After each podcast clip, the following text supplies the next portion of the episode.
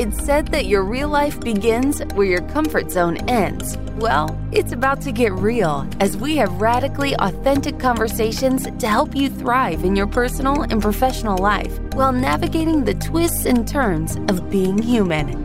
Buckle up, because this might get uncomfortable. Starts right now with Whitney Lauritsen.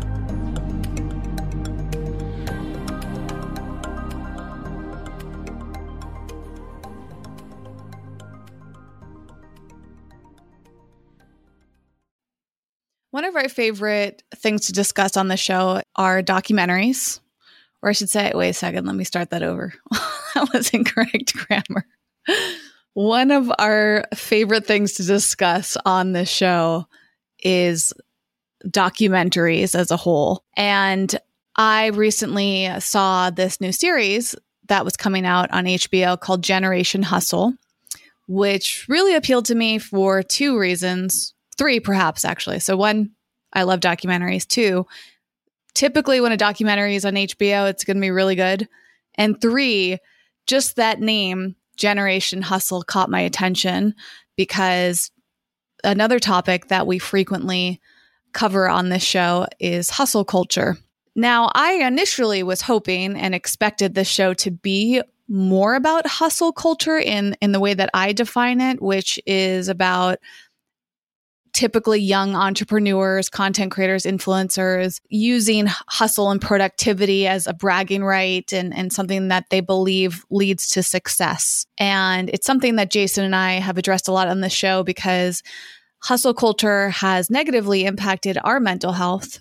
We got very sucked into it. We're trying to disconnect from it. We're trying to break our addiction to efficiency. And it's not something that we generally like to be part of, but it's a lot of unraveling because for many, many years we were conditioned through the whole influencer world and entrepreneurship world to hustle because if you don't, then you're not going to be successful.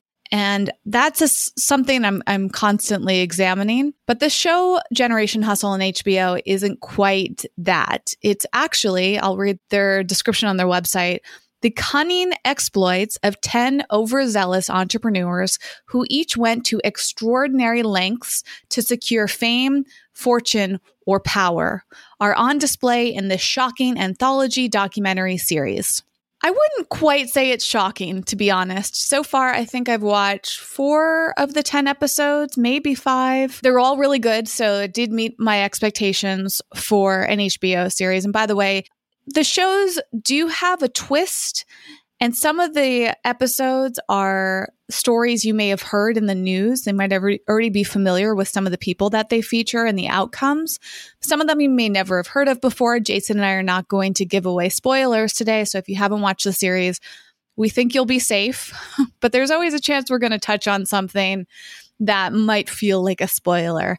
Uh, I just personally feel like it's not super shocking and a lot of the episodes feel very similar. There's kind of like a formula they follow, which is also kind of interesting because there's this tie-in of how these people have gone as as a description said to extraordinary lengths to feel like they're famous, become more wealthier, to or at least feel like they're wealthier. That's part of the story too, is things aren't always what they seem. And there does seem to be a big drive to feel powerful. And the reason that I'm very drawn to these stories is it makes me reflect a lot on this culture that we have and a lot of societal pressure to become more powerful through fame and fortune. And how a lot of people will go to extreme lengths. And as I've been watching each episode, they've reminded me of even small scale experiences I've had over the years. Now, Jason has watched the first two episodes in order. I have watched the first episode and then I think episode four, six, and seven. I don't know. I can't keep track, but I'll I'll look over it in a moment. So I have gone out of order, and that's one thing to know if you haven't started watching it yet. It's not linear. Each episode is its own contained story. So you can skip around and you can read the descriptions. That's basically I did. I was a little eager to jump forward to some of the subject matter. So before I share some more of my thoughts on this, Jason, I would love to know how you've been feeling because you literally just finished episode two before we started recording. And so you're fresh in your reflections on this and and do keep in mind for me and the listener that I have not watched episode two, so I certainly don't want any spoilers. Uh, but maybe you can summarize what the first two episodes were about before they got to the shocking part and any reveals, and then how did you feel about it? I'm gonna try and I'm gonna try and keep it spoiler free in the sense that I don't want to talk about the outcomes, but I, I can set up the general frameworks of the first two that I've watched. And you know, the, the first one is essentially to me, I think about a a imposter scheme that a person was running where they were impersonating very high level celebrity people slash investors slash movie producers. And this one individual was luring in you know photographers and i guess influencers we'll call them. One guy was on the cover of men's health magazine. He was like an extreme athlete. And to me that episode whitney was sort of this highlighting of how deeply people desire the big break. The thing that I left with was not so much the predatory sociopathic behavior of the antagonist of this, the person who was Im- impersonating these movie producers and these high level people. Again, really, really fast, and and actually kind of as diabolical as it was, it was kind of genius the level of detail this person went through like diabolically genius and predatory sociopathic behavior. The two things I was left with with the first episode was one, this is nothing new. I mean, we've all gotten those emails from like a prince from Ghana saying, you know, my father left 500 million dollars in his will and you're you were one of the beneficiaries. I'm like, I only know 5 people from Ghana and I don't think any of them left me money personally. I could be wrong, but the Ishangi family in Ghana that I know probably. So we we know that this kind of semi elaborate predatory behavior has been going on since the dawn of time. I mean, you know, you can look in ancient religious texts and sort of the snake oil salesman paradigm, Whitney, of people saying, you know, drink this drink and it'll cure all your ills. I mean, the hustle in Generation Hustle, I think, is more like the the way that humans take advantage of each other in this context. So the first episode le- left me in summary with two impressions. One, what happens, and it doesn't even get anywhere into this in a person's life that shapes their personality and their mentality to go to such extreme levels to manipulate, lie, and essentially con people out of their money. Like, what happens to a human being in the course of their development that would lead them to devise that kind of elaborate behavior as as a predator. I mean, I'll call it a, it, it really is predation on people. And it, and the second thing that it leads into is it is preying on people's hopes and dreams. Where you have artists who are believing in the myth of the the big break oh, so and so movie producer or or so and so film production studio or this investor sent me this email. Oh my god, this is my chance. This is what I've been starving for. This is what I moved to Hollywood and have been living in my studio that I can barely afford.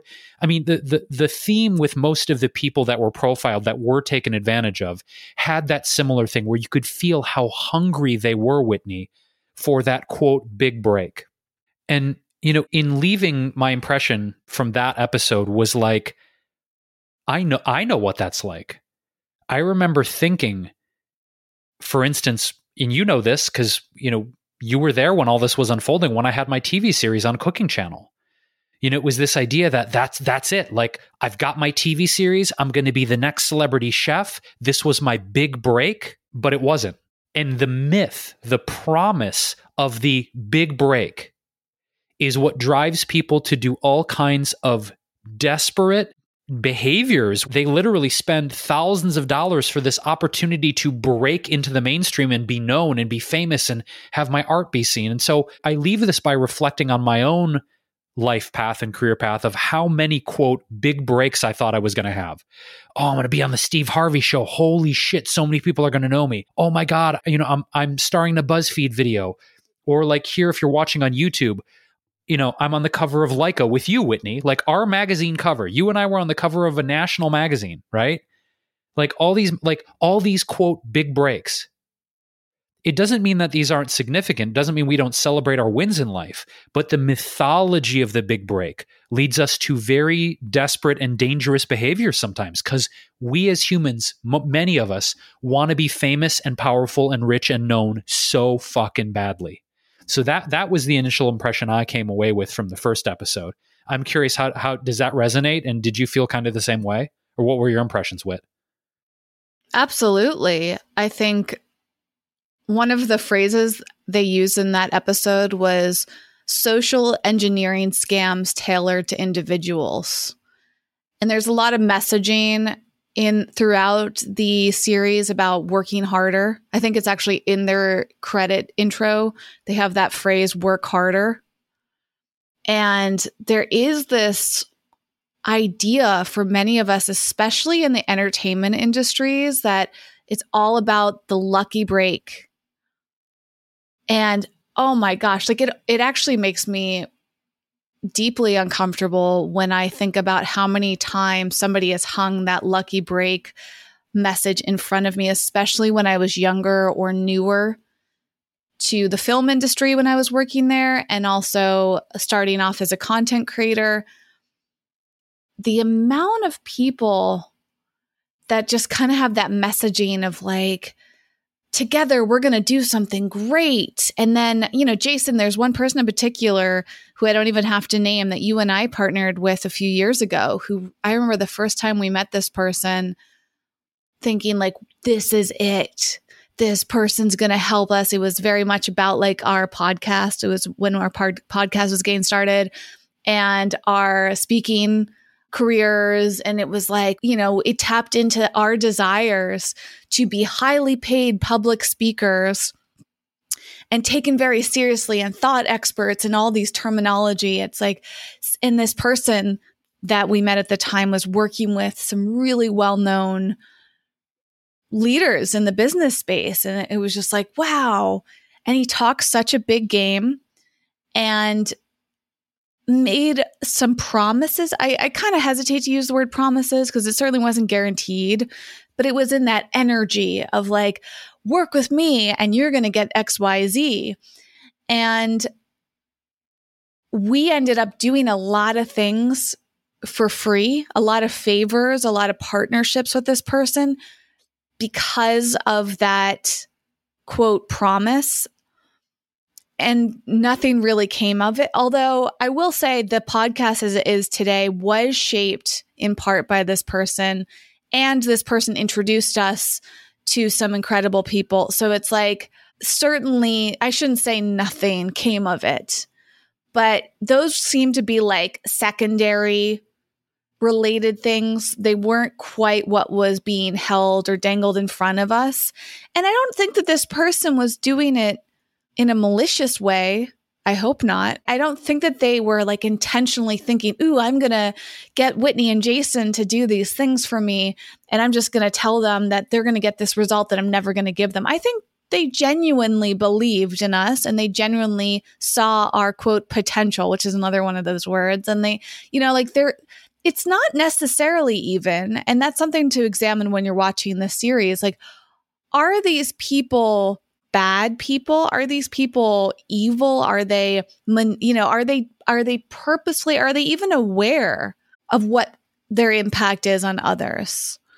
Are they out to destroy people's lives? No. In fact, one of the episodes that you haven't watched yet, Jason, it's episode five, is about, it's called The Cult of WeWork. And that I think was the second episode I watched because I was like, ooh, this is going to be interesting, you know. And the episode is so much about the the guy behind it, one of the co founders, and how he tapped into the cult of a founder because a lot of people are looking for a leader.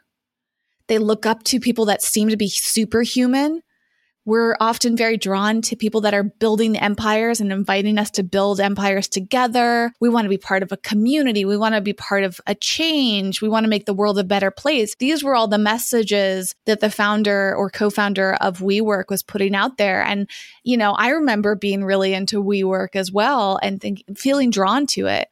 Also similar, which I think we talked about on the show, the female co-working space that I'm blanking on at the moment what was that place called? It was a similar story where that co-working place which i'm completely blanking on the name of it was very much about tapping into a woman young woman's desire to be a girl boss and also very much about hustle culture and about like being part of something and feeling like connected to one another and supported by one another but also empowered as a woman and so for someone like me that really drew me in and my point being is that we can get very drawn to these people who kind of position themselves as like, if you work with me, if you join me, you're going to get this and we're going to do it together. That's such a big, tantalizing thing for us as people, whether we're entrepreneurs and or in the entertainment world, creative types.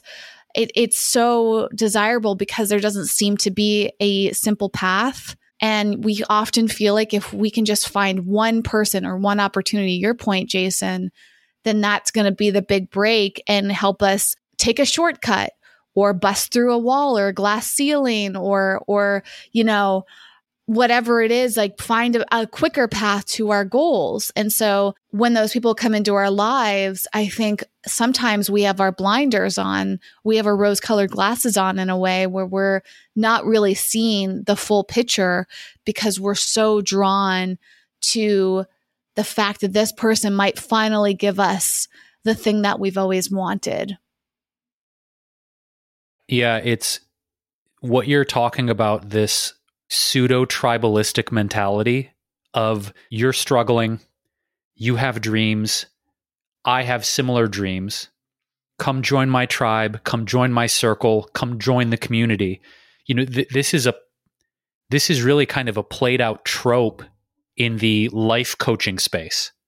You know, and, and I, I I see this phrased in with a lot of female entrepreneurs like join the goddess circle. I see that over and over and over again unlock your sexuality, unlock your sensuality. Your sexuality is tied to your ability to make money. So get into your sexual body so you can make more money. I mean, there's a million versions of this. Guys, too, you know, I see like men's circle, you know, you're not living your edge. Men, you're not living to your edge. Your woman's not pleased. You're not showing up for your children. You're not just here to make money and be an automaton. Like, connect to your primal masculinity, but you need to pay me $15,000 to do it. I'm going to throw people under the fucking bus right now. I don't give a shit because you know what? Here's the thing. What we're doing is we're taking things that have existed in human small communities for millennia. Initiation ceremonies with men and women are nothing new. But since we are all so divided in our culture right now, since we're all so separate, since we all feel such a deep sense of isolation and loneliness, marketers and coaches, etc., have found a way to weaponize our loneliness weaponize our sense of separation from people to be in a tribe, community, circle, secret group, whatever the fuck they call it. But instead of doing it because it's a normal part of your day to day existence, as it was not long ago in human society, now in order to be part of the secret group, you need to pay them a lot of money. Am I knocking people's hustle? I guess maybe I am, because I think that on the one hand, do I think some of these people have an intent to help Whitney? I do. Do I think that sometimes they're taking advantage of people unknowingly through their marketing and their manipulative messages? I do. So I, I want I want to touch on the point you made of do we think that the people that are profiled in Generation Hustle are evil? Are they quote bad people? This is a tough thing to answer, right? Because I think it's a case by case basis. I think sometimes, like in the case of episode two that you haven't watched yet, it profiled an extremely young um, concert promoter in Connecticut who was trying to scale his business by having massive artists come through you know and he gets caught up in this thing where he's losing so much money that he ends up borrowing from money from other people to pay back the original. It's essentially a ponzi scheme. He didn't even i don't believe he knew what he was doing in this case. I don't believe that as an 18 year old kid he knew the severity of the impact of what he was doing. I think in this case is you know he was so desperate for attention and popularity as a young man that that clouded his judgment as to what the impact of his actions were. I think that's very different than someone who is intentionally engaging in predatory activities that they know are taking advantage of people and they do not care.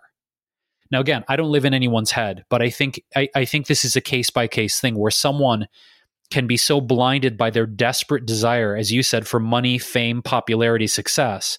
They don't give a shit what the impacts are, which you could say is sociopathic. But I think there is a difference between that and someone going into a venture saying, fuck everyone, I don't care if I destroy everyone in the process. I think there's ignorance and there's willful maliciousness. I think the difference now the impact is the same, right? People lose money, they get taken advantage of, but willful ignorance and intentional maliciousness are are, are different. We can say they're different things. So I guess my issue with this is as you and I, Whitney, kind of traverse our own entrepreneurial journey as podcast hosts, coaches, creators, authors, the things we do. I'm proud that we are being more mindful of the language we're using. Like at this, at, right now, we're actually going through and looking at a lot of the copy and the marketing messaging on our website. And it's important. We're not just doing it so we can, quote, enroll more fucking people. We're doing it because we want to make sure that the words and the messaging we're using are not predatory and not overselling something we don't deliver. And I want to say this, you know, watching this documentary reminded me of not only the experiences you and I have had offering coaching programs, but engaging in different programs in, in the business world. And it reminds me of so many stories of friends and acquaintances you and I have that have enrolled in, in really expensive five figure programs with different coaches, were promised something very specific, didn't get that thing, asked for a refund, and then we're told we're not going to give you a refund. Now, you could default and say, oh, well, it's in the contract. You should have read your contract. It says no refunds under any circumstances. But then if you think about it from a perspective of a student or a business person or a consumer, if you promise me something and you don't deliver it, and then you say, well, it doesn't matter, we didn't deliver it because in the contract it says no refunds, that sounds unethical to me. And there's a lot of people doing this. It's pretty common practice, actually, in the coaching industry that there is a no refund policy. Even if you don't deliver as a coach or instructor what you said you would do, you go, huh? Well, the contract you signed says no refunds. Sorry. I don't find that ethical. And it's common practice. So, again, does this go down to a person's being intentionally malicious, or have they just patterned themselves after what they were taught of, well, that's just how you go, that's how you run your business. Don't let consumers or students take advantage of you because then you'll have people asking for refunds all the time. It's almost like a fear based way of conducting your business. But if you don't deliver what you said you delivered and then you refuse a refund, I don't think that that's good. I don't believe in that practice. And it happens a lot. Yeah. I mean, I think it, it does tap into people's ethics in some ways. And also, it shows this maybe this person isn't fully confident. And so instead of trying to fix something, they would rather not give the person what they wanted. And that's the thing too, speaking of evolving, you know, as as you and I, Jason, are working on the newer version of our program, the consistency code, I see a lot of opportunities to improve it. And I actually went through the numbers uh, of all the students that are enrolled and how many people never even started it. And I started to wonder what is it that cause them to not even press play on the first training you know? And i there i think there's two things at play. One is maybe you and i didn't maybe there is room for opportunity for us to improve our messaging in terms of what somebody is getting. There are opportunities for us to better understand our students and what they want and need and what they're expecting and I don't think that happens enough. I think a lot of coaches or or business owners are just so focused on what they think people want that they almost try to force it on them or or gaslight. We've talked about gaslighting too, like you convincing somebody that what they want is not the right thing. And I actually have the answers. I have the solution. Well, the whole reason you're hiring me is because you're not doing well with this thing, so obviously you don't have the answers which I also think is a bit of bullshit because the one of the big points of the consistency code and and the reason why I feel so proud of it is that the message is that we're not there to teach our students anything new. We're there to hold them accountable. And I feel incredibly passionate about that because that's a huge struggle.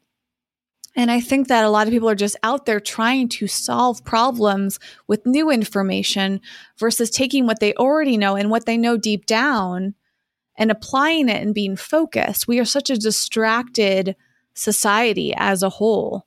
And I think that's to my other earlier point, that's how a lot of people get manipulated is, is that people are just so busy looking for opportunities instead of focusing on what they already have in front of them. And there is this natural human tendency, as we've touched upon in some episodes, to go for whatever is easy, the lowest common denominator. So the people that are preying on others typically do that, you know, email scams. I'm sure there are people that fall for those email scams that you mentioned earlier, Jason. Otherwise, who would continue doing them? But clearly they're working. Same thing with scam phone calls. Scam text messages are becoming a thing now. Like there are so many ways to trick people into giving your bank account information. I mean, I just got one earlier today that was so convincing. And I actually looked up to make sure that it wasn't a real thing. And people become very savvy with that. And all it takes is a few people to click on the wrong button to believe something. So that lowest common denominator is there. But then as as the consumer, let's say, as the person that might be the the victim of something like this you also can't fully blame yourself because as a human being we have a tendency to look for things that are easy and quick. We want as discussed in that book the pleasure trap. Like we go for the fast food for a reason because it's inexpensive. We don't have to work very hard to earn the money to purchase the food it tastes really good because it's preying on our our sensory experiences. So we got that instant pleasure from it. And it gives us fat and salt and sugar and some of the basic things that we need for fuel. And so we get a quick bang for our buck and then we're on and we get caught up in that addiction cycle. And i think a lot of people are in that place with their careers, for example, or even their personal desires. Like it, the lottery is another example. Like why do people play the lottery? Because it and and play slot machines or gamble. It's like, wow, what if I put in a dollar and made 500 or thousands or millions? Like that's very little effort to get a huge amount back. And I think human beings just are constantly scanning for opportunities and other human beings are very good at know and understanding that psychology and tapping into it. It also reminds me of another documentary I watched and I don't know if I mentioned this on the podcast. It's also an HBO production. It's called Murder on Middle Beach. And it was a few episodes long, I believe. I don't think it was just one episode. It might have been like four episodes, but it was like a one linear documentary. And Jason, I had a really intense moment because I realized that what was happening in the documentary, I was basically involved with without ever realizing it because one of the big elements of that story is something called a gifting table, which is a MLM, a multi level marketing scheme. And this story all happened and it's related to the murder. The story all happened in Connecticut, I think on the border of New York. That yeah, like uh, um, uh, New York State. And one of my very close friends had a friend in Connecticut or family in Connecticut, and I grew up in Massachusetts. Long story short, this friend I think was connected to the same gifting table as the documentary featured because basically it started to spread. This MLM started, I think, in Connecticut and expanded to New York and Massachusetts and some of the other states around there. And my friend in Massachusetts got involved with this gifting table MLM and tried to enroll me. And I got very close to being part of it because A, it was my best friend, and B, it was that promise of if you just put in, I think it was like $5,000. If you put in $5,000, you can grow your money and get a minimum 25 because that's how it worked. It was, I think, also like a Ponzi scheme type of structure where you put in money, you were at like part of this group of people and then it would split off and then you would become in the center and other people would give you money and then it would just continue to grow theoretically. And my friend was and may even still be involved with it. I don't know if it's still going on, but she was involved for many, many years and tried multiple times to get me involved. And it was so tempting because they were masters at figuring out how to get you to do it. They were masters at figuring out the exact language and also how to skirt around any of the legality side of it so that it was technically legal, I think, or it was like just vague enough where they could get away with it. And they would keep it very secret and they would use certain words to like basically be completely undercover with this. And it was all based around women's empowerment too it was about like like you were saying jason what triggered me to think of this is that you're talking about like these the circles right of people that would like get together to empower each other but you'd have to pay to be involved and like you know we're all going to support one another. And they would prey on your desire to be part of a community to be part of a change to be empowered and to make money. And just the right just the simple tweaks in language and then they would find people you knew. So it would all be like a close friend or a family member who was inviting you in who you already trust. So they're using trust as a way to basically deceive or convince you into something that wasn't truly legal.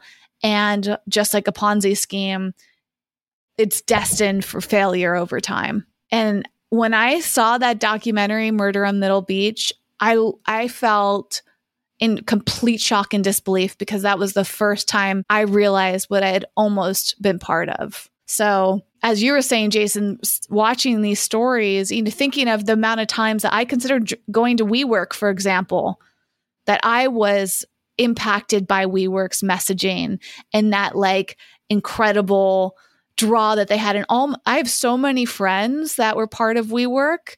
Not to say that WeWork in itself is bad, but how they were treating their employees and how they were deceiving their members and the public about what was really going on with that company financially, that I don't feel good about. So I wouldn't want to support a business like that. So I have so many thoughts.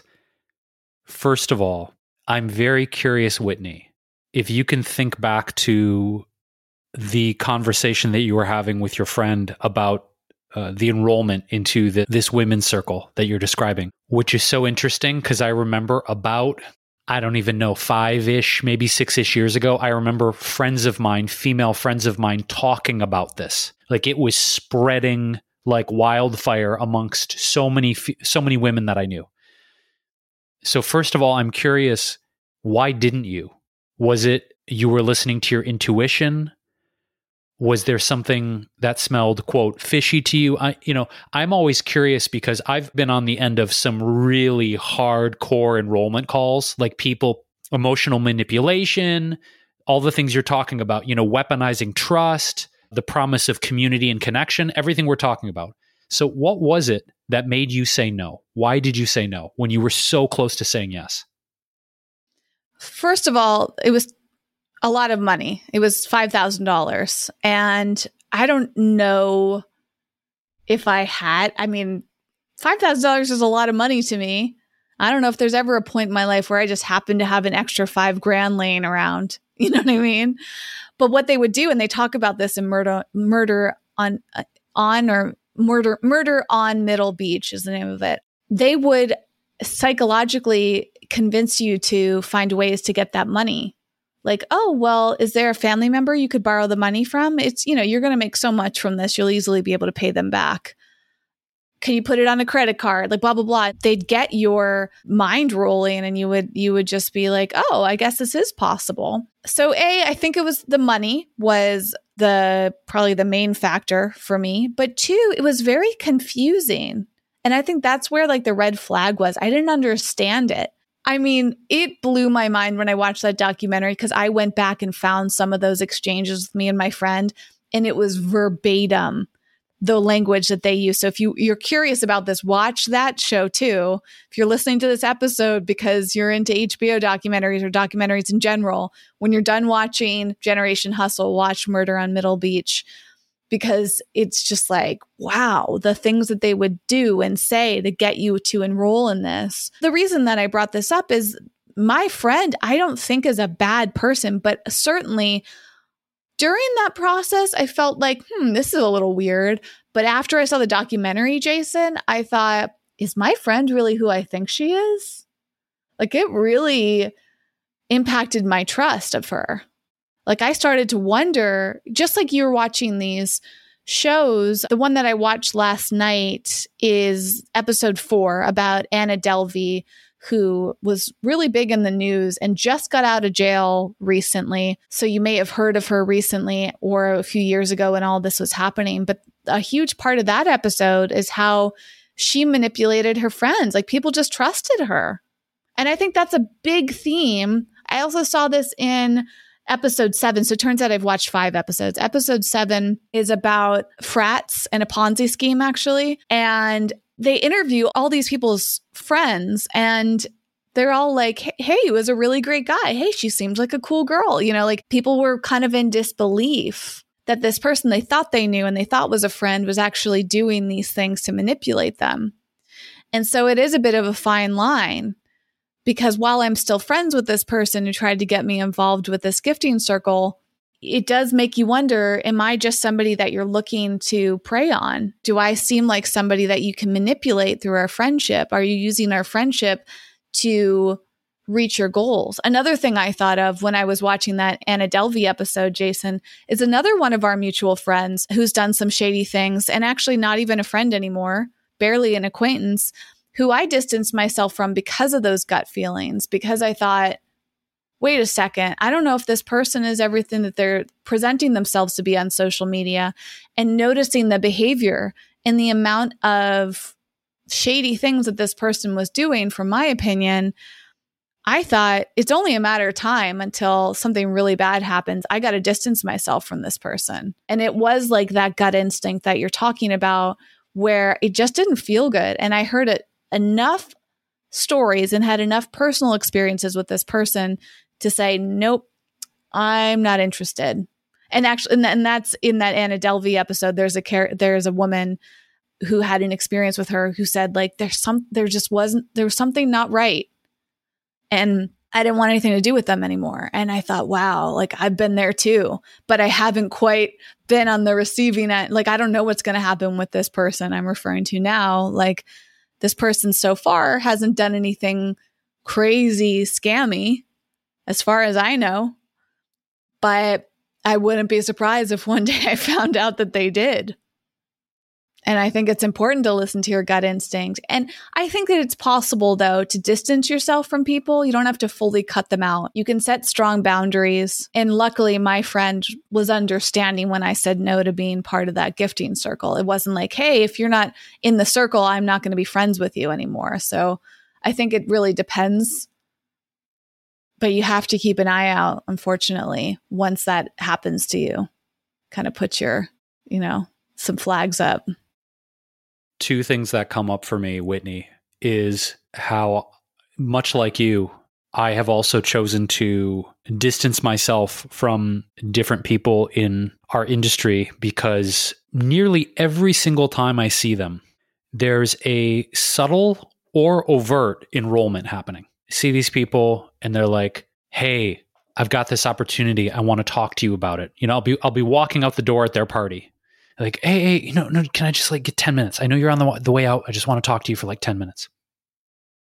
So after like two or three times of this, I'm like, I know what's coming. I'm going to go to this gathering or go to their house or go to this event and they're going to try and enroll me on this MLM that they're doing since we're on the subject of MLMs. And the reason that I've started to distance and have distanced myself from specific people in my life is because it started to feel transactional. The relationship started to feel transactional. That the only reason I or we, because you and I have been at a lot of these gatherings, Whitney, the only reason that I or you and I were being invited to these things, I was feeling was because, oh, well, you know, Whitney and Jason have these followings and they're doing cool things and they have influence and whatever, however people perceive us. Okay. So I need to enroll them because of their reach, because of their social numbers, because of their YouTube channel, whatever. And I just don't want to be looked at as a dollar sign or a potential dollar sign, you know, is like, oh, you didn't invite me to this party because you want me here just to be together, to sing, to dance, to make music, to have food. You're here. And then at the very end, try and kind of corner me, literally and figuratively, because you, you've given me this great experience tonight. So I owe you 10 minutes of my time to allow you to try and pitch me on this thing? No, I don't owe you shit. You invited me here, I thought as a friend, and now you're trying to enroll me in this thing I don't fucking care about. You know, and it happens way too much. And the other thing that that brought up to me, Whitney, is when you were talking about the scripts. There absolutely are these scripts and frameworks being passed around. And I'm not about to say that every salesperson or everyone who exists in sales is a bad bad person. Not saying that at all. I do, however, think that there are practices and scripts and ways of being that are passed around between people that are very damaging and that leverage comparison and shame to get people to act. And I'll give you an example.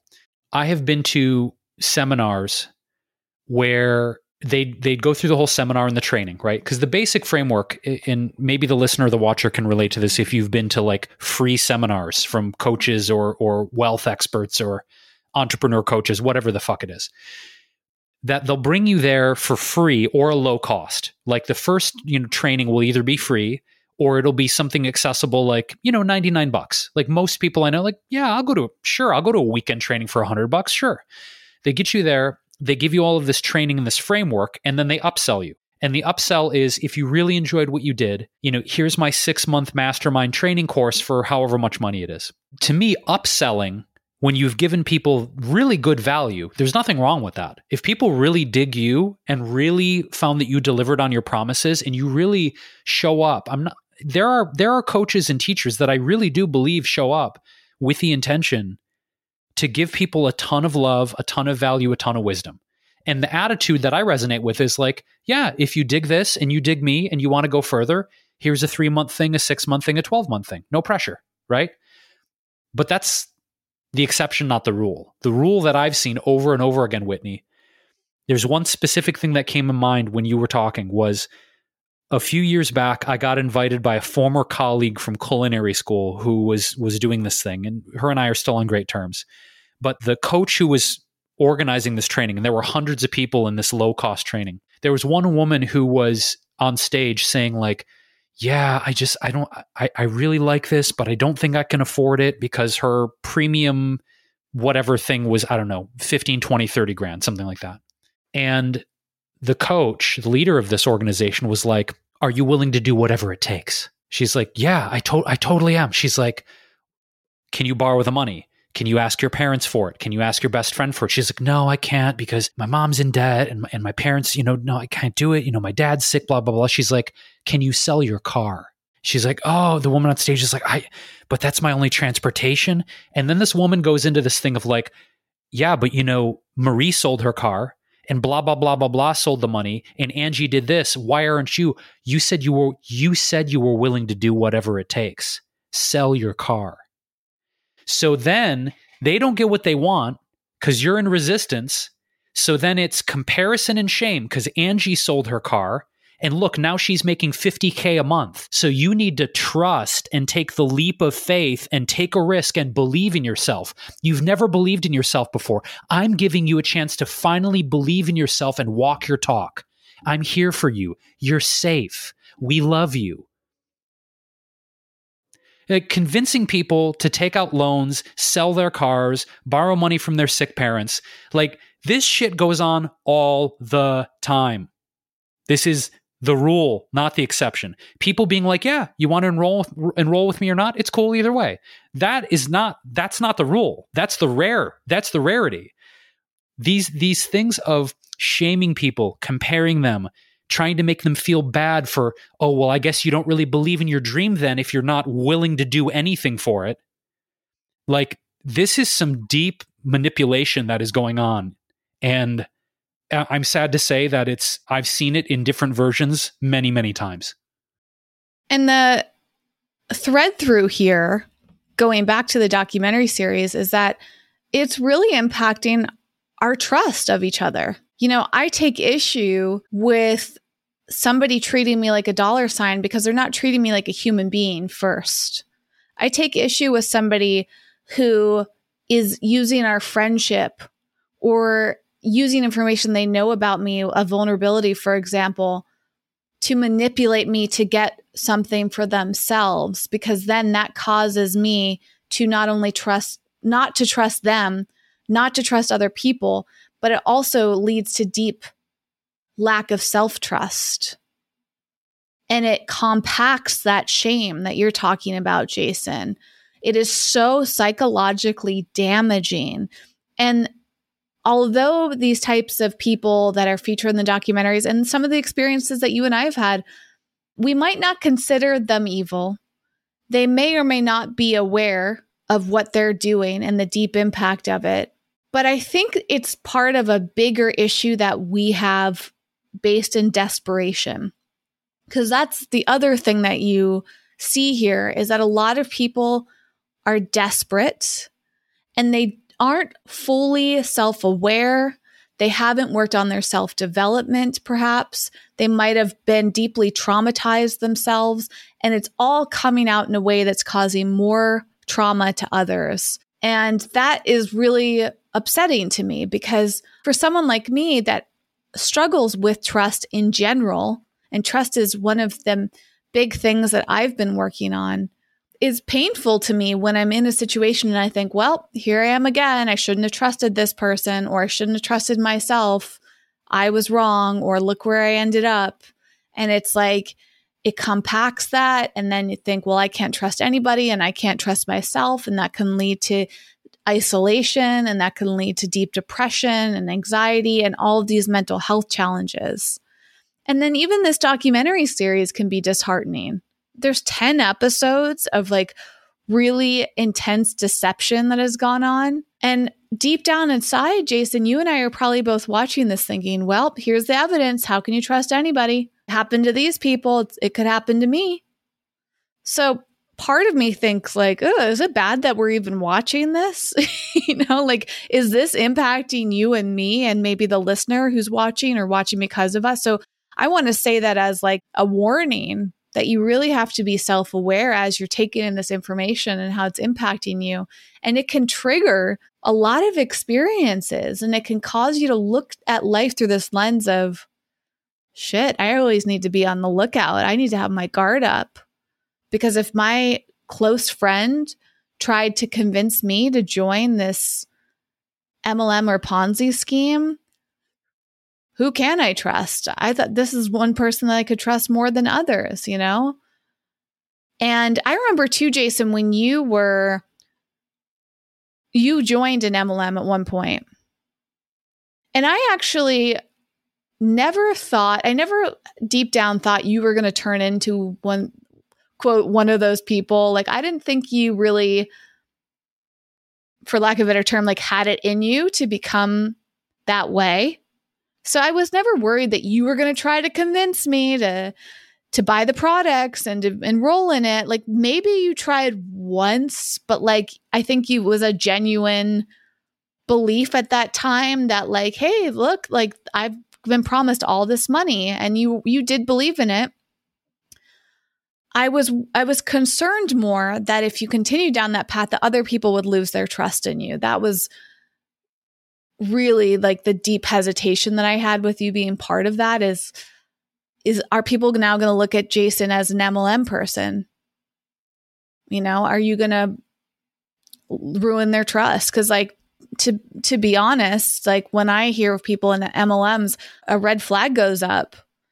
I mean, especially the essential oils world that makes me really sad because I think essential oils are amazing, but so many people have a bad association with essential oils because of MLMs. So many people don't trust essential oils because essential, you know, some of these companies have misused the word pure. And now some people are like, well, essential oils I can't trust them, so I'm not going to buy them. Essential oils are bad. I'm not going to buy them. And then and then they shit on other people for using essential oils, you know, and it's like great. you know, like and then I look at I know some people that sell essential oils or sell other MLM products and it's like I feel confused about my feelings towards them basically cuz it, it's like I start to not trust them. I take them maybe less seriously. I wonder about their motives. I wonder if they're always going to try to enroll me. Like I feel uncomfortable around them socially now. Like there's a lot of issues there. And unfortunately, it's it's because of bad players, you know. I was actually technically in an MLM, Jason, that wasn't I feel like I talked about this once before. It, it one of our friends, our mutual friends, Jason, enrolled me and I just wanted to be part of it to try the products out. And I looked at it as an affiliate thing. I never looked at it as like me being like part of this whole like enrollment thing. I wasn't trying to enroll other people to sell their products. And what was cool is this company actually stopped being an MLM and they put out a new uh, email like, "Hey, we we realize that people have bad associations with MLMs. So our company is no longer going to operate that way. This is how we've transitioned. And, you know, they completely made a change. But yeah, I actually even forgot about that until this very moment. I wanted to go back to to your experience, Jason, with MLMs or that one MLM that you were in and like what do you how do you feel now being out of it? Like do you feel what emotions, I guess, do you feel from that experience? Well, I want to say that the reason that I joined this particular MLM is that prior to joining this one, I had been attempted to be enrolled in a lot of different ones, most of them essential oils, to your point, Whitney. But, you know, my regard was always like it doesn't really feel authentic to me. The the products or the messaging you know I, I appreciate and i love using essential oils but it's not something i'm deeply passionate about. It doesn't burn in my soul to spread the gospel about essential oils. Some people do. I, I honestly believe and i have several friends of ours people we know that I, I believe they are deeply passionate about it. To me the issue isn't passion. The issue isn't the value system or the ethos or the mission of the brand aligning with the individual. So for me, I tried the products out. A friend of mine was enrolling me. I said, Hey, before I commit to anything, and this is always my MO, my modus operandi, I need to try out the products, eat them, use them, feel them, because I don't want to endorse something, A, that I don't use, and B, something that I don't feel is really effective. You know, I'm not going to just endorse something to make money without actually using or enjoying it. So I used the products. I'm like, these are really good. They tasted good. I enjoyed using them. I said, okay, you know what? I've never done this before. I'm going to give it a go. But as I got deeper into the company, I realized that they, first of all, were not allowing me to market and inform people about the products the way that I wanted to. They're like, yeah, we really don't want you to mention it by name on social media. These are kind of like the guidelines. We need you to follow them. And you can't really talk about it this way. And I, I don't mean FDA claims. Like, I, I wasn't asking to say, you know, this product cures cancer or will take away your gallstones or anything like that. It wasn't about that kind of languaging. It's that they wanted you to market it their way. So, as a rebel, as someone who's naturally rebellious, I don't like being told what to do in general. And so if someone's like, you can't market it the way you want, you have to market it the way we want you to, that was my first red flag. The second red flag was how much smoke was being blown up my ass during the whole enrollment process. I was being wined and dined. I was being taken out to dinner. I was being told how great I am, what an amazing artist and content creator, and we're going to save the world. And we need your help to save the world because there are so many people that are sick and dying.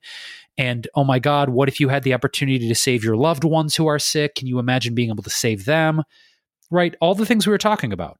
Save the world, save your family, make a shit ton of money. So and so just bought a brand new house on Kauai. This person just bought a brand new house in Malibu. This person a, bought a Ferrari. And let's all make a shit ton of money while we save the world. That was the pitch. Who wouldn't want that? Why you wouldn't of course you want that, J Row. Wouldn't you want to be a millionaire saving the world? Of course you would. So I said, yeah. But now if I look back and I look at the amount of control and emotional manipulation, it's like, Well, why did I join? Well, I was really desperate at that time. You know, if I look back, that really is what it was. I had had a couple contracts and projects that just evaporated. I didn't know where my income was going to come from. I felt scared and I felt desperate. Now, is that the case with every single person that is enrolled by one of these things? I don't think so. Is it the case with probably a large percentage? I am sure that it is. Save the world, rescue your family, spread the mission of animal welfare, organic food, blah, blah, blah, make a shit ton of money.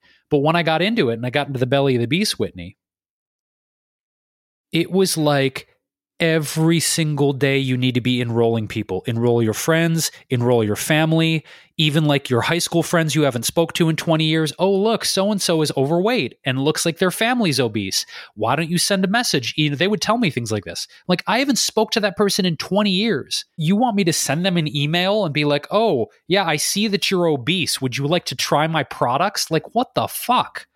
And it was this kind of stuff that they would encourage me to do and so, in a very short period of time, after about probably like six to nine months, Whitney, I was like, this is not, I don't know. Like, and then it was that whole thing. The ma- oh, are you willing to do whatever it takes? Well, I guess if you are hesitating to, you know, call your former high school friend and talk to them about their obesity, Jason, you're not willing to do what it takes. Like that, my experience was has turned me off of that entire industry forever. And I mean that I rarely say that, but I mean forever.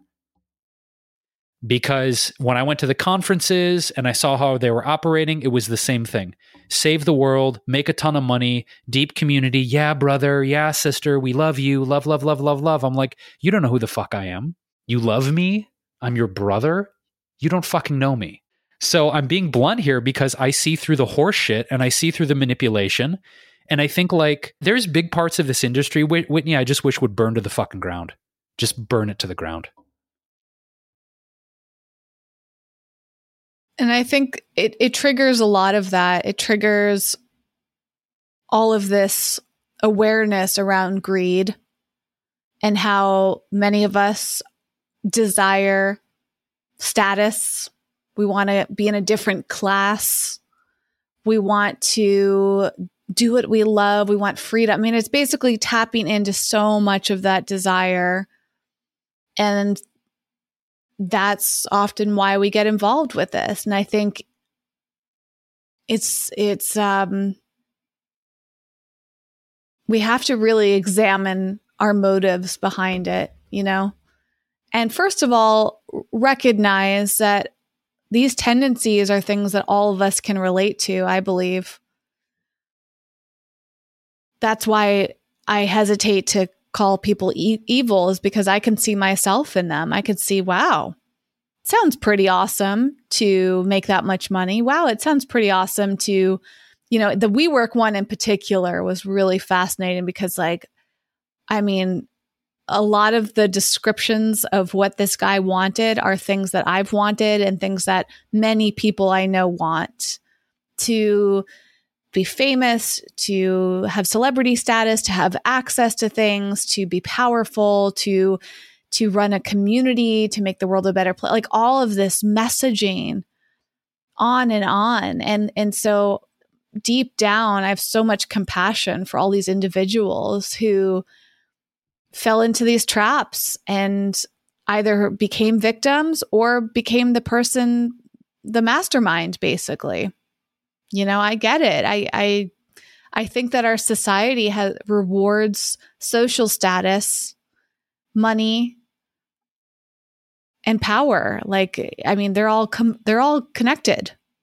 And we have such a huge draw, many of us, to be famous. And I examine social media influence every single day. I reflect more on it and my role on it and marketing. And and that's the thing too, is I've had to s- step away because I don't feel good marketing products to people unless I deeply resonate with them. And how can I deeply resonate with something if every single day I've got a new product I'm talking about and promoting? And for what reason? Most of the rewards, the payment, the impact of the work that I've done on social media has been so minuscule but that's what I mean when we have our blinders on. Oftentimes in the social media world, we're just like can't even stop and think. We're moving so fast. We feel like we're that's I think ultimately my big problem with hustle is it doesn't encourage us to stop and think about what we're doing and how it's impacting other people. So that's the big message here is it's not that we can't trust ourselves. It's not that we can't trust other people. It's that the hustle culture is causing so much of this to happen and it's it's self-perpetuating. Because people are just like we got to move a mile per minute. We got to keep trying things. We can't give up. We got to, you know, it doesn't matter what what mistakes we make. We just got to keep going. And a lot of the mistakes are being made on human beings. But just like so many awful things that happen, people stop thinking about groups of people as individuals. They just think of them as one big mass. And it's like, oh, that's just a casualty. Like I messed up there on this person, but I'm just going to keep going on to the next thing. And, you know, I'm not a big fan of cancel culture, but I am a fan of accountability culture. And I think that's, that's something that more and more people are waking up to. Sometimes we're too quick to cancel someone and sometimes we're too quick to forgive them. And people do need to be held accountable. And I really hope that more people can watch something like Generation Hustle and step back and say, where's my role in this? How am I doing this in one small way? Like, just like you and I are reevaluating our social media marketing, Jason, and our positioning with our courses and how, how we coach.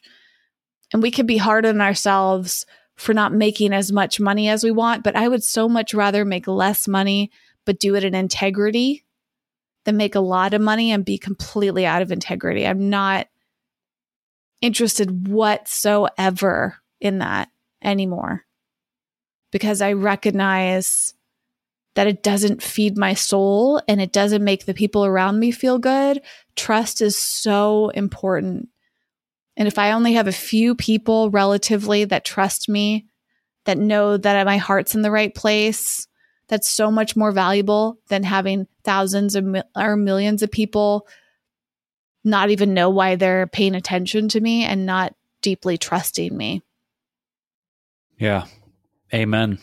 And here, here to all of that. One of the phrases that comes up for me, Whit, is a phrase that in the very early days of Facebook, it was a mantra that they literally, I believe the story that I heard was they, I think they either had it like as a sign in their offices in the early days. And the phrase was move fast and break things. But when people are regarded as things, now we're getting into a territory that is very concerning. Move fast and break things. Well, people get broken too when you move too fast. You drive a tar- car too fast, you get in an accident, maybe. You move too fast, as you said, and you get in. It's easy to get into a mentality where the ends justify the means. Well, I made all this money. Look how. Uh, well, what do you mean people got hurt? What do you mean things got broken? Look at all this money we made. Look how. Oh, you're criticizing how I did it, huh? Oh, you're a hater. You must be a hater. You're hating on my wealth. You're hating on my success. I mean, think about this mentality. This is a very pervasive mentality that the ends justifies the means. Well, I got to my goal. I guess you didn't want to work hard enough. I guess you weren't willing to do whatever it takes. But if whatever it takes means steamrolling people and breaking people and destroying things to get what you want, we have a very we have a very sick, twisted sociopathic mentality, I think. And I and I believe at the heart of a lot of the toxic capitalism, Whitney, is exactly this. I mean, if we think about the fact that shareholder value and stock price in for most corporations is held in a higher regard than this the, the destruction to animal life, human life, and the environment. It's very easy to see that we are in the situation we're in on planet Earth. Well, the end justifies the means. Yeah, the world's burning, but look at our stock price. Man, we created so much shareholder value. Holy shit, John. Did you see that? Man, that IPO was huge.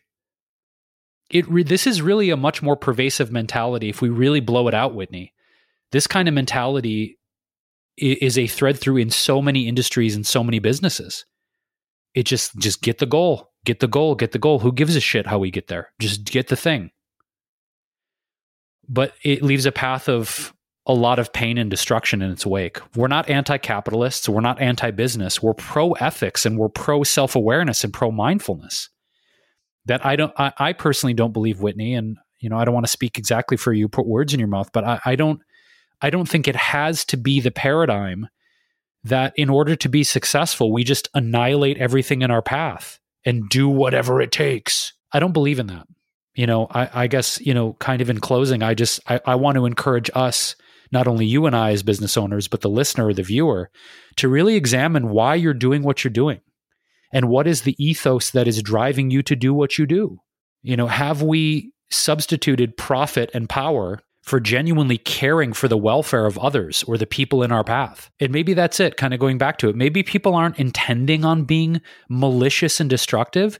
Maybe they're just so hyper focused, Whitney, on getting what they want that they're not even paying attention to the carnage that's around them because they're so, you know, like laser focused on the goal. All that alpha male shit that we're taught in business school. Just, you know, focus on your goal, laser focus. I just, I think that's part of the big reason why the world is the way that it is, is because people have forgotten to look around them and see the chaos they've created on their way to the goal. Are we doing product shout outs today? that was an abrupt right angle transition in the podcast. Sure. it's like, eat. Okay. And on another topic, speaking of business, and by the way, this is not a pitch. What we're talking about, these are products that Whitney and I have paid for and we're genuinely just excited about. So we're not telling not you this to be like, go, buy. Sometimes we talk about products we got for free. We just are open when it's That's true. true. What are you going to shout out today? Is That's it something true. that you bought? Well, it's something that I got for free and then I bought because I loved it so much. I don't have the bags here because Bella ate them all, but this was a brand that you and I, Whitney, got introduced to on Clubhouse, which is the company is called Botanical Bones. And Rachel is this incredibly sweet founder of this family business. They're based out of Asheville, North Carolina, botanicalbones.com. And these are superfood infused dog treats that have like ashwagandha and reishi and chaga and all kinds of amazing things. So basically, Bella ate these in record time and I need to reorder. So I'm a huge fan of Botanical Bones because they're made by hand. They're a family run business. They're female owned. They have high vibe ingredients. So I'm I'm a huge fan of it. In fact, I need to order more for Bella because she literally it's to the point where I've given her botanical bones Whit and then I go back and give her her other treats, and she kind of looks at me like, "What is this shit?" Like she'll give me no, literally, she'll give me this look like, "I don't want this bullshit." Like, where are my bones? So thanks to Rachel, and shout out to Rachel, you have now made my dog an addict to your products. Again, I don't have a bag with me because but this is their logo. Check out Botanical Bones and Rachel and her amazing superfood infused dog treats because they will probably ruin your dog's palate in the best way as they have ruined mine. That's quite a, a testimonial. Well, the product that I'm going to shout out, the first one that came to mind because I did not prepare for this since we just started doing our brand shout outs on the show in this week's earlier episode. We kind of paused. I don't even know why. Maybe we just got lazy.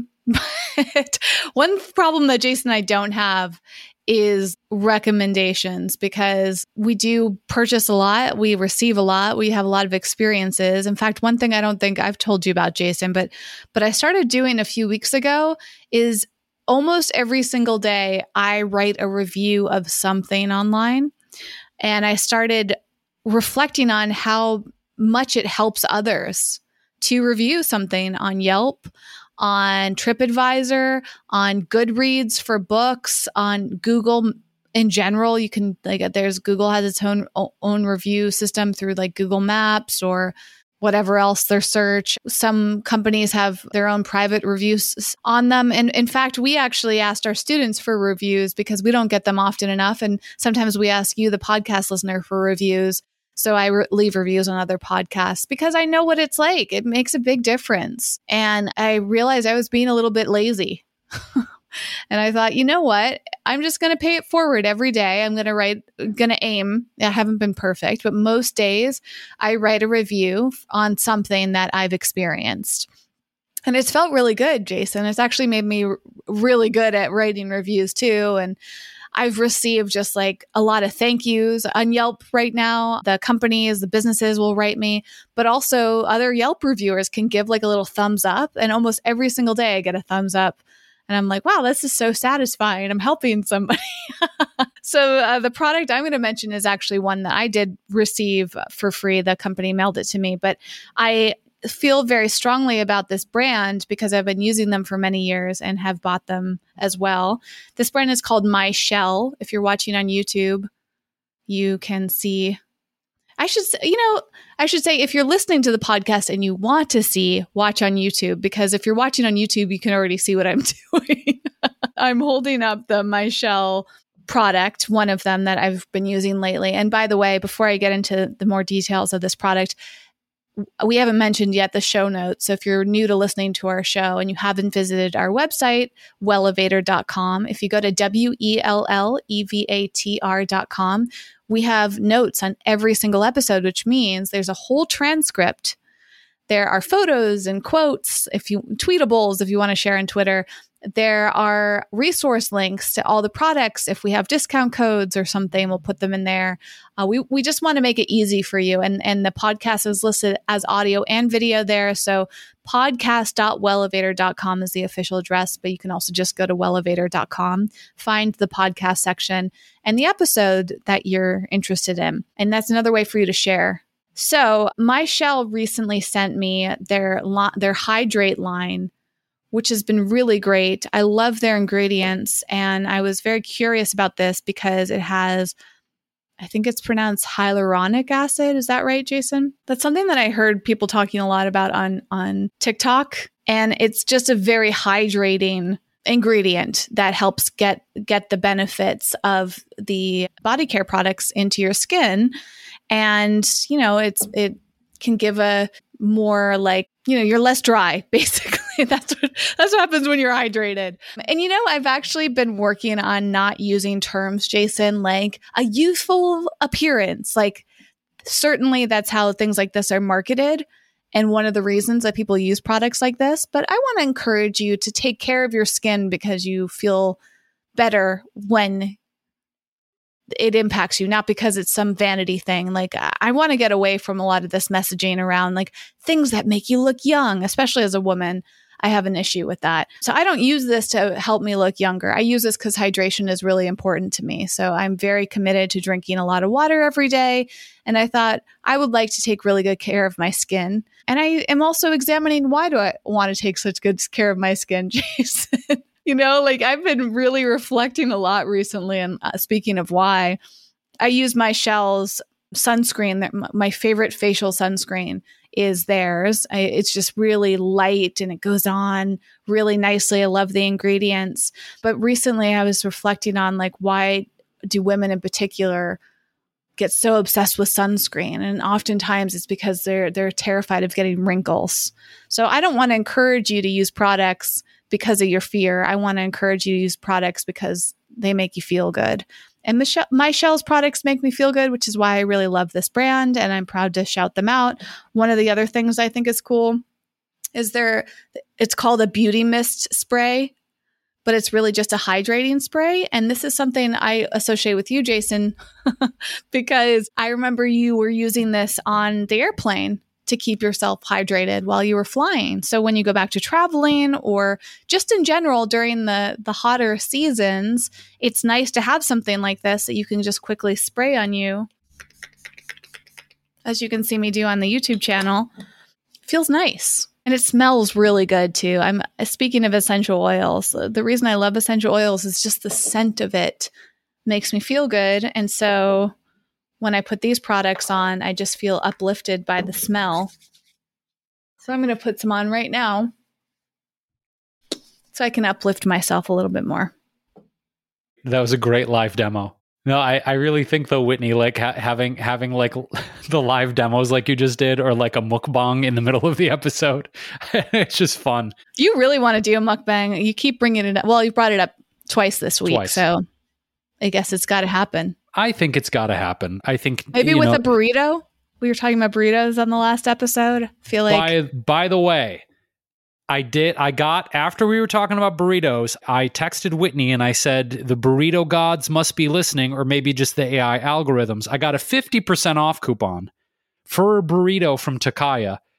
Did he order it? You're damn right he did and I enjoyed the hell out of that half off burrito. Yes, I, so my burrito craving has been sated for a while, which is great. As an aside, Whitney, to go back to the middle of the episode before we depart, I wanted to make sure that I, I looped back to this the WeWork issue. You were talking about the female oriented marketed space. Was it the wing?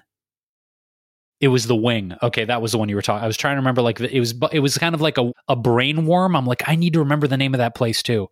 I, you know, I, I think it's interesting because I remember I've been to WeWork many, many, many times because I was kind of like semi being enrolled by other people in our industry where it was like the it was like the cool thing to do. Like no like we're not going to meet at a coffee shop. Like i just got a WeWork membership. Let's like it was like a and B scene thing. Like you had extra cred in the industry if you were working at one of these co-working spaces. It was like a badge of honor which again falls into the same category of like who are you hanging out with? Who are you doing deals with? Where are you working? I mean again, it kind of fed into that whole thing of you need to be in the right place with the right people, so you better get a membership here. I mean, I don't know if that was WeWork's intention, but I think whether or not it was, it mutated in my experience into that of you need to work here to have the cred and then tell people you were working here with me. And I'm glad that's over. I'm glad it's over because I much prefer working here with my cats and my bulldog, litter box smells and all way better than WeWork, and the matcha's better here too, by the way, at the Wrobel Hotel. Uh, that being said, dear listener, dear watcher, dear patron, how could we do this without shouting out our new patron? We are on Patreon. We don't mention it, I think, enough as we probably would like to. We have a Patreon account, and we just got a new patron this week. Nazanin, shout out to you. Thank you for your listenership. Thank you for your support. And for anyone else who really loves what we do, we get your DMs, we get your emails. Most of our patrons are only a few dollars a month, but through the magic of compounding, enough people throw in a dollar or two or three or five. And then we have the means to invest more in equipment, grow the podcast, do more things to bring this to more people. So if you have been listening for a while and you've got a few dollars a month to spare, oh no, he's enrolling, he's enrolling not really enrolling, just asking. If you got a few bucks and you want to support us on Patreon, we would be most grateful. And thanks to Nazanin, our newest patron there. If you want to reach out to us, if you have thoughts on hustle culture, if you have thoughts on trust being weaponized, uh, any of the subjects we touched on today as a jump off point from Generation Generation Hustle on HBO, you can always email us. Our direct email is hello at wellevatr.com, which is also our website address, W E L L E V A T R.com. You will find our show notes, our transcripts, the links to everything we mentioned there, including the link to our Patreon account if you feel compelled to support us there. And then, of course, we will be back with another episode as we do the do every Monday, Wednesday, and Friday, featuring our special guests. And Whitney, thanks for bringing this up and introducing me to Generation Hustle because I, I feel really excited to dive into the remaining eight episodes that I haven't seen yet. And we'll probably talk about this again, I imagine. I don't think this is the first episode on it. So yeah, looking Wait, forward. It is the first episode on it. You mean oh, the you don't only? think? Sorry, the only episode. That's what I. Thank you. Thank you. It's not probably not the only episode we're going to do on it because I'm sure there's going to be more juice to extract from that lemon. We adore you. We love you. Thanks for your listenership. Thanks for your support. Thanks for your tweets, your messages, your DMs, your Instagram shares, your homing pigeons, your baked goods, whatever you want to send us. We love it. Probably not the pigeons. We have enough animals, but definitely baked goods. Make sure they're gluten free and vegan. Until next time, thanks for listening. Thanks for getting uncomfortable, and we'll be back soon.